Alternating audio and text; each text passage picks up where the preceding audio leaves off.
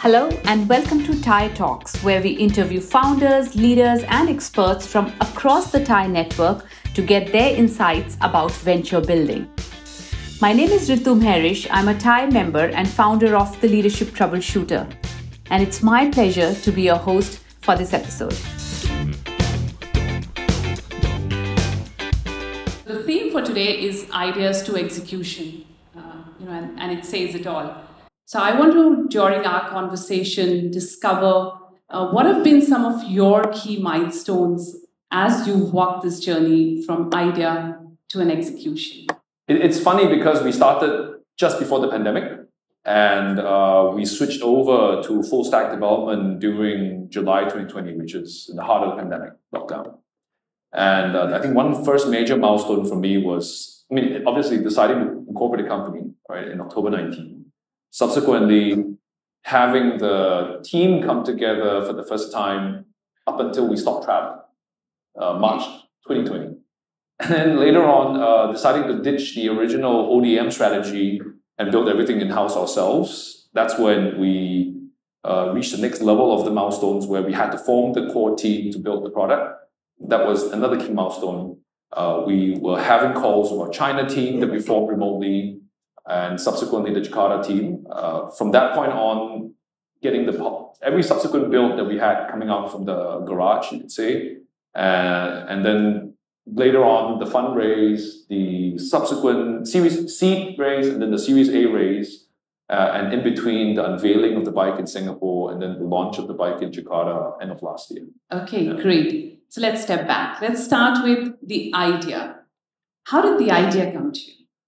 Uh, I've been trapezing around Southeast Asia, initially as a venture capitalist, and later on as an, a serial entrepreneur, building my team in Vietnam. Uh, the Vietnam team was eventually sold to Grab.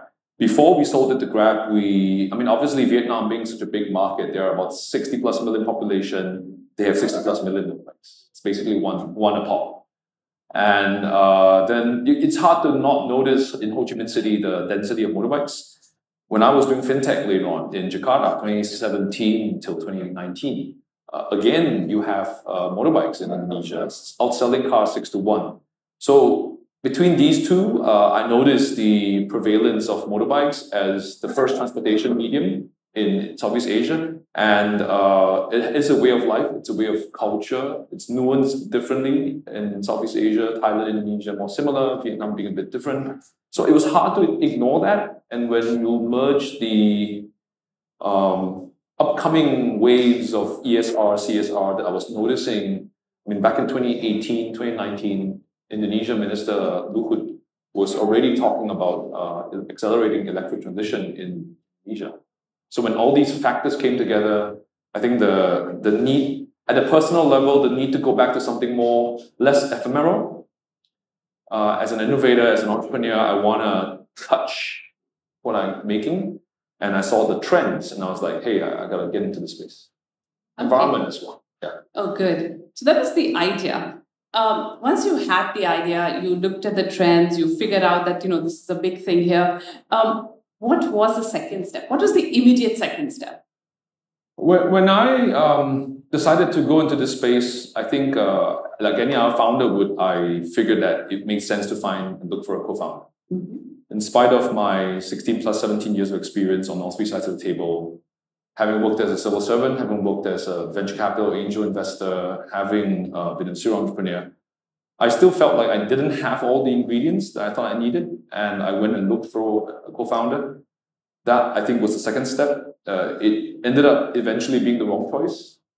What are some of those ingredients that you went out looking for in a co-founder?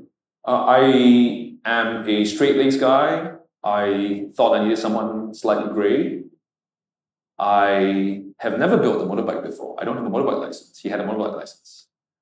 Uh, and he was from uh, the first electric motorbike company in Singapore, Scorpio Electric. So in that perspective, I, I felt that it was important to fill the gaps that I thought I, uh, we needed.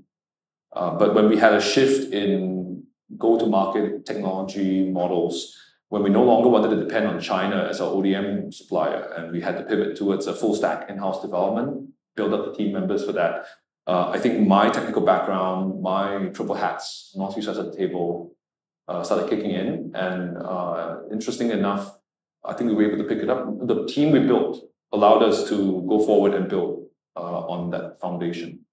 Did you also build the initial team or co-founding team, as sometimes yes, called? Yes, In fact, uh, we quickly added a bunch of folks that were critical to because it, it's just two of us, and I'm technical, he's not, and uh, we needed to fill the rest of the holes. And we quickly poached and hired from and hustled to look for people from all kinds of places. We poached from the ODM partner that we worked with that didn't work out. We uh, poached from a Beijing electric motorbike company, uh, moved him from Beijing to Guangzhou and later to Singapore. We hired from Bangalore, right? Uh, we uh, hired in China, hired in Indonesia, hired in Vietnam. We hired as broad as Kazakhstan. Wow. Right. So so we had so, so the company was very distributed by nature because of the fact that we were working on an atoms first, bits later company. It's a physical object, so it's atoms first. Okay. And it's bits business later, bits later business because uh, when you have a hardware platform, they can build all kinds of digital products on top of it. Okay, yeah. great.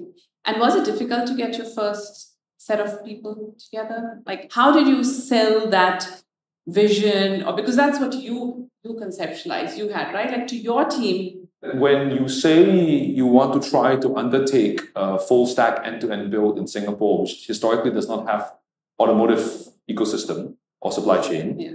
and you're trying to do it amidst the pandemic, people think you're crazy. You have no license. You don't understand the product. Uh, you're trying to do it in a country that isn't the market. Uh, we don't have the natural talent, admittedly. But it didn't feel that difficult when I was in the midst of it because you just don't think blinkered, right, on the race course. But on hindsight, uh, when people ask, wow, what got you into it? How do you do it? Uh, when TVSM was um, talking to us and they were like, wow, you should not exist in Singapore. And I didn't take it. I said, I understand what you mean, and I did not take it the back wrong. Yeah.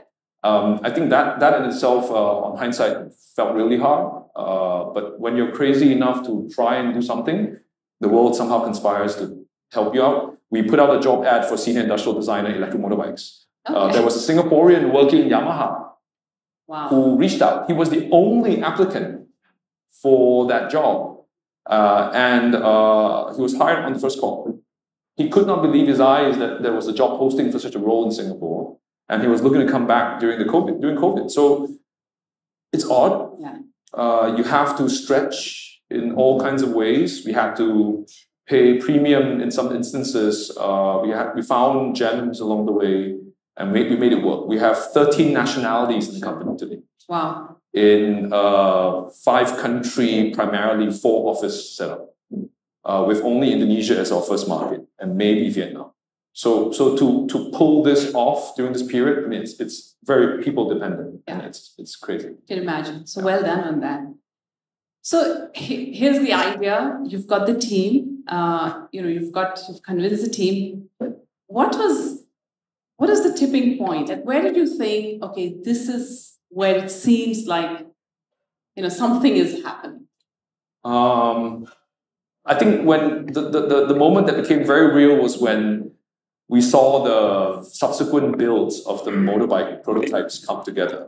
When I saw the teams working together in spite of the distance, I saw the uh, tenacity of getting supply chain to support us in spite of factories generally being logistically constrained or just really movement tough, right? Uh, I only visited my Shenzhen office after three years. Wow. Uh, first trip a month plus ago, two months ago. Um, when you could see the thing come together for the first time, when you could see firmware engineers dialing in remotely when we're working on the remote test bench that we had set up to enable. So I don't have to ship the bike to every single remote engineer I had, right? Uh, or the parts. Um, that was when everything became very real. When we knew that we were onto something, it still felt very garagey and uh, not quite industrial scale. Uh, and then I think the next step was when we had our pilot battery pack and vehicle line come up in Singapore to serve as the underpinning of our digital twinning with the eventual line that we're setting up right now in Jakarta. Uh, it, it, became even more real that, that we now have our line, we now have uh, teams operating it, that we were commissioning it during the whole period. Yeah. Hi there. Hope you're enjoying the show so far. Before we move to the next part, I want to drop a quick reminder to please follow or subscribe to our show, like our channel, or rate us 5 stars. Every little action you take allows us to reach more listeners, so we really appreciate your help. And now, let's get back to the show. Before even the physical product came into being, or you see, right? Like, what was a point where you thought this is going to work? And the reason I'm asking and I'm, and I'm pressing on this point is because when you have an idea, you know, you've got a bunch of people who agree on it, but then to be able to really take that idea in and say, yeah, I think this is going to work. I, I, I think any entrepreneur tells you that they think it's really going to work is lying. uh, I don't agree. I think the only way to get out of this jungle is if you constantly doubt that Hmm. you're going to make it, Okay. but yet be able to deal with the doubt and find a way out and not let it get you down. There's never a certainty in making Sure. it work. Uh, even till today, I mean, we, we just signed a lease on a 46,000 square feet factory. We're putting the plans together to, to commission the line.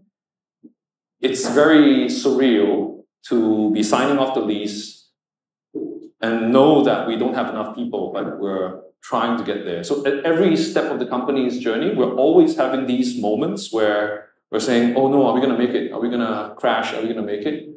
Uh, but then that's what you do. You overcome every single challenge. You uh, forge forward as a team. You try and break down the Tower of Babel, and uh, you know have, have all kinds of find all kinds of ways to hack your way around Okay. this. Yeah. So can I just double click on this moment of Oh, doubt? double click. Yes. Uh, because uh, the reason I I say that is because in the journey, and I'm, I'm sure it's going to hold true for a lot of audience here, is that you're going to go through this moment of doubt like multiple times. It's not like one time, you know, when once you think, oh, we've made it, it's like the next round, the next round. What do you, as a founder and a successful founder, what do you do to manage those moments of doubt? I don't think I'm successful yet. Sure. Um, What do you try? Success is when I can post an IRR for my investors and myself and my team. Okay. Uh, we're not we're far from it. Having said that, uh, I think I think it's about just looking for the next song.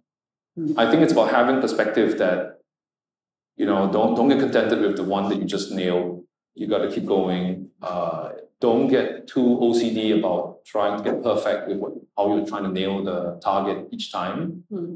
you're never going to come up as planned. It's it's always different. It's always constrained. There's always all kinds of faster, cheaper, better trade-offs to be made. Uh, very uncomfortable for most people, but that's what I think makes entrepreneurs a bit different. We're, we're constantly looking to we revel in the discomfort to push ourselves to grow. At least for me, I think the pursuit of truth is is key. That motivates me, and when you keep seeking truth at every step of the way to to move forward and move the challenges forward, that's when uh, you keep going. Right? Uh, otherwise, there's nothing to reinvigorate, reinvigorate me at every Okay. step. Great, really great answers. Um, and I could go on on that, but I do realize you know we have limited time. So I want to move to the third part, or third key milestone in any entrepreneur's journey is the funding. Right? Um, speak about that because I did read and I was chatting to you, you know, about the, the most recent funding that you have from TVS, you know, the big investment. Um, what was that like? What was different series of funding going out and asking people for money? What was that? I think we Right. started the company amidst and, and fund rose amidst two terrible periods, which it's, it's always been terrible. Um, but the two biggest terrible periods were trying to fundraise during the pandemic on a hardware product in a region which historically does not have hardware companies succeed with no hardware funding ecosystem. Uh, along the way, I invested nearly half a million US. Uh, along the way, we raised two rounds, part one, part two seed, and uh, Series A with a bridge round along the way that became converted into the Series A round.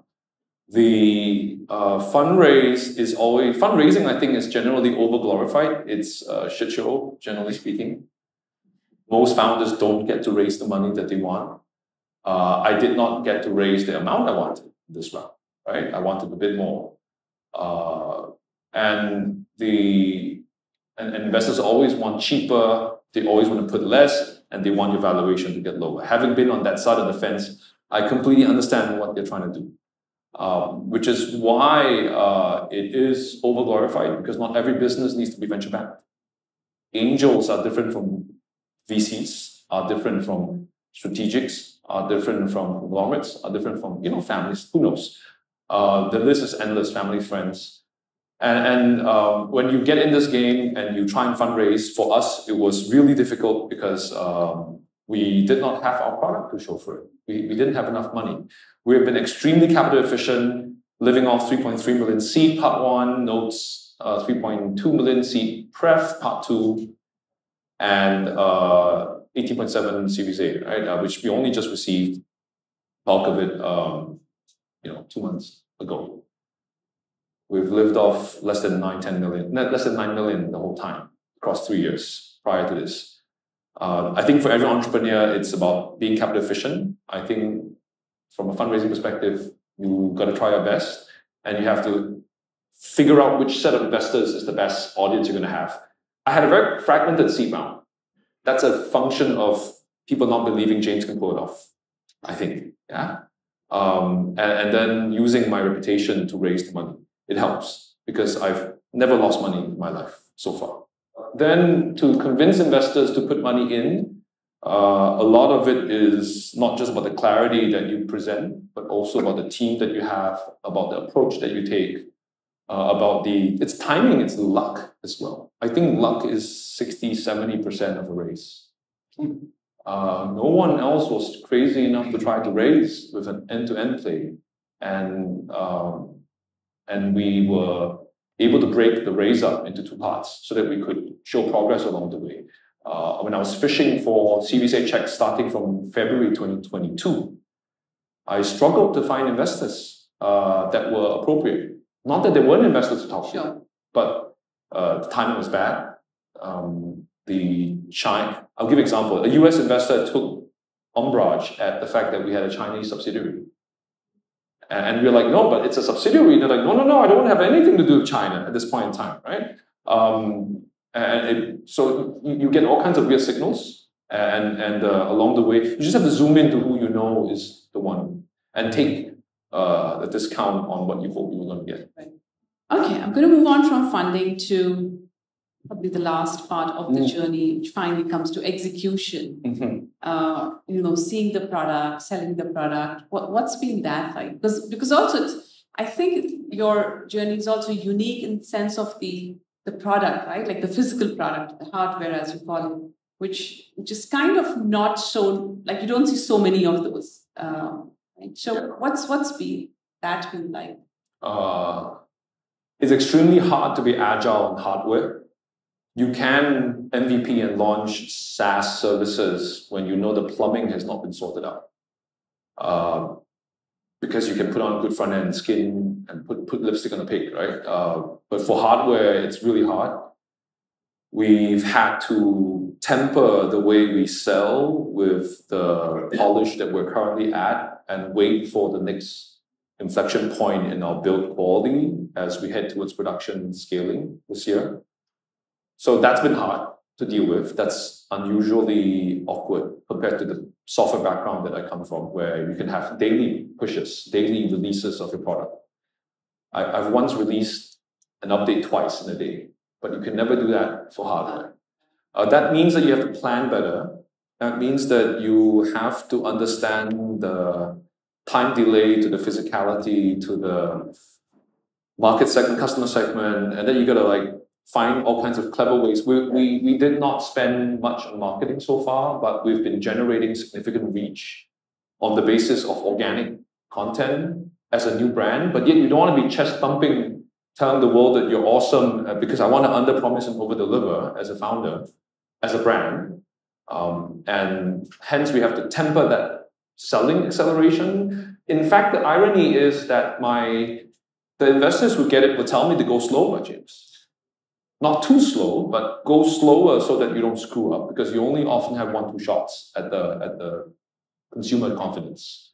Right. Whereas for software, you can A/B test, you can uh, catch different buckets of customers and then ditch them and change audience sets very quickly. Yeah. That's been tough and challenging. But if what's next? What's 2023? I mean, we're in first quarter already ending, but what's 2024 looking like for you? Uh, I, think there's a lot more to be done. 2023, we have to commission our plant, battery pack and vehicle plant. We have to ship the bike by Q4. We have to release the product, the, the demonstration unit for our second and third models that we have in our pipeline. Uh, we have to remain capital efficient and maintain uh, lean spend in spite of uh, the funding round because you never know you never know when the next round is going to happen, right? The macro signals of the economy, global economy, regional economy is looking a little soft in general, and uh, we're seeing this BRICS versus you know the rest of the world, and uh, this impact on supply chain, impact on how we position, and so on and so forth. Uh, but having said that, on the back of that, I think you have 350 trillion rupiah of fuel subsidies that will be transformed into initially 800 billion rupiah this year, 4 trillion next year. So you can imagine the they definitely want to have save money. I would want to save at least half. I'm the Minister of Transportation. So so you can imagine from 4 trillion towards 100. Wow. 25x. Um, having said that, I don't think any business will survive long term being built on subsidies, which is why we started a premium mass market because our customers don't ask for subsidies even though we will qualify. Right? So a lot to be left to be done. 24, um, we hope to enter and launch in Vietnam and Thailand. We hope to improve further on our products.